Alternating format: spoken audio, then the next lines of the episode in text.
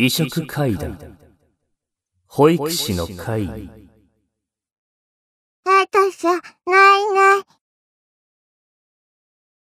子供って不思議なものが見えるって話聞いたことありますよね。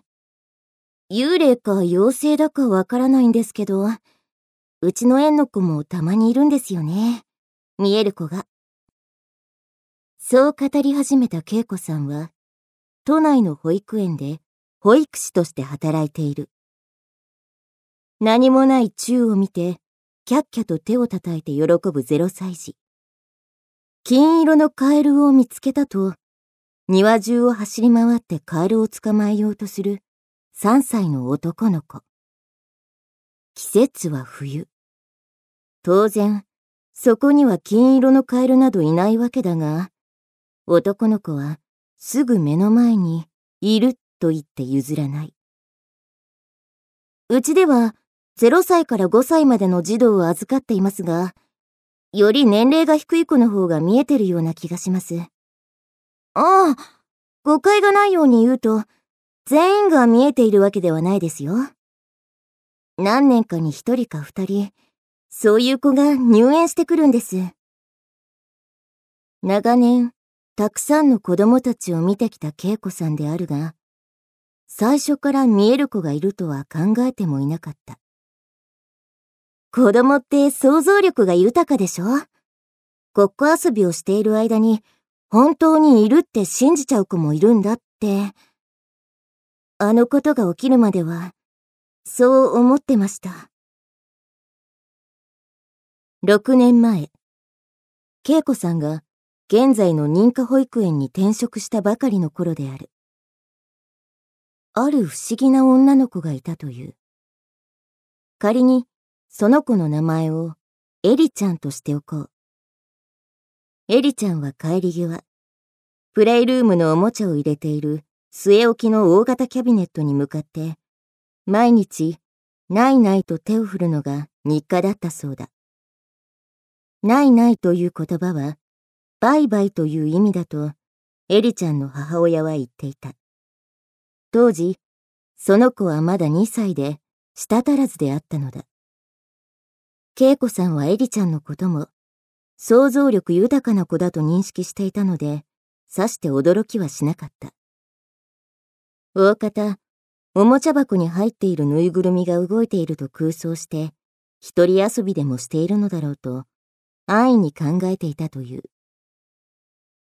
そんなある日の夕方、エリちゃんの母親が迎えに来ると、あたしゃ、ないない。と、キャビネットに向かって手を振っていたという。アタシャは、エリちゃんから初めて聞く言葉であった。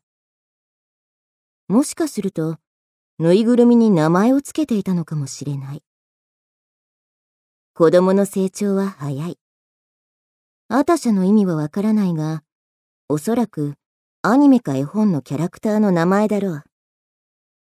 それでも、自ら進んで名前を付けられるようになったかと、恵子さんは微笑ましく感じていた。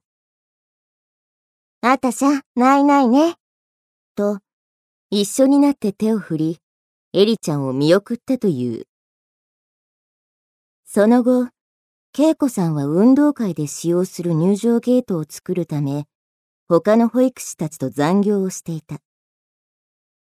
入場ゲートの枠組みは、展示用としてよく使用されている割れにくい風船と、紙で作った花。かわいい動物たちの絵で彩られていた。気がつくと、時刻は夜10時を過ぎていた。完成まであと一歩というところであった。恵子さんの家は園から歩いてすぐのところにある。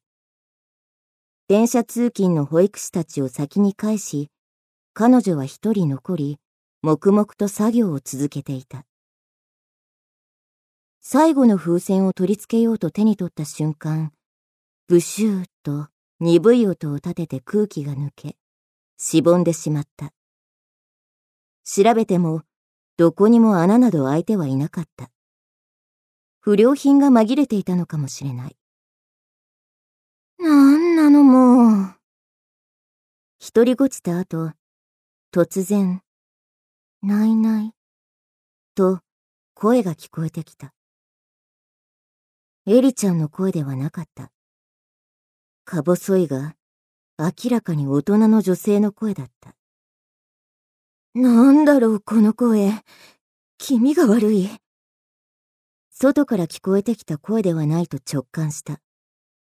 もしかすると、誰かが侵入したのかもしれない。そうであれば、怖がっている場合ではない。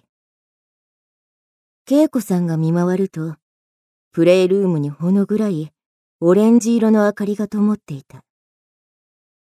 あの部屋は蛍光灯だけで、間接照明などは置いていないはずだった。不審に思った彼女が、プレイルームのドアの窓から中を覗くと、赤いブラウスを着た女性が一人、キャビネットの前に佇んでいた。女の体が浮かび上がるように、周囲はうっすら光っている。女は深くうつむき、腕を不格好に曲げ、何やらブツブツとつぶやいているようであった。その足元には、ぽたりぽたりと雫が落ちていた。長い髪が顔にかかり、表情は見えなかったが、どうやら泣いているようである。よくよく見ると、女は赤ちゃんを抱いていた。先ほど見えた奇妙な形に曲げた腕は、赤子を抱えているせいであった。いや、正確には赤ちゃんを抱いているように見えたのだ。さも赤子が着ているかのようにぷっくりと膨らんでいるベビー服からは、手も足も出ていなかった。そして、ベビー服についているフードは、まるで被っているかのように、丸く膨れ上がっている。それを見た瞬間、エリちゃんの言っていた言葉の意味が分かった。あたしゃないないは、赤ちゃんいない？だったのだ。走って逃げたい気持ちと裏腹に足がすくんで動かない。身じろぎもできず見ていると、ふと、女が顔を上げて、こちらを向いた。泣きすぎたのであろう。涙を流しているその目は腫れ上がり、顔はぐしゃぐしゃに濡れ、首筋から血が流れていた。そして、ないないと、小さくつぶやいているかのように、ずっと唇は動いている。ない、ない、赤ちゃんいないの急に女は絶叫に近い甲高い声を出すと、奈落に吸い込まれるかのように、床下に消えていったという。後日、彼女がこの幽霊話を職場の先輩に打ち明けてみると、私がここに来る前の話だから詳しくは知らないけど、と前置きされ、こんな話を聞かせてくれた。うちの園、昔死亡事故があったらしいのよ。お昼寝の時に、うつ伏せのままだったのに気がつかなかったみたい。窒息死だって。何度も不妊治療して、やっとできた子供だったのにって。母親が毎日泣きながら怒鳴り込んできて大変だったらしいの。それから精神的におかしくなってその母親、自殺したって。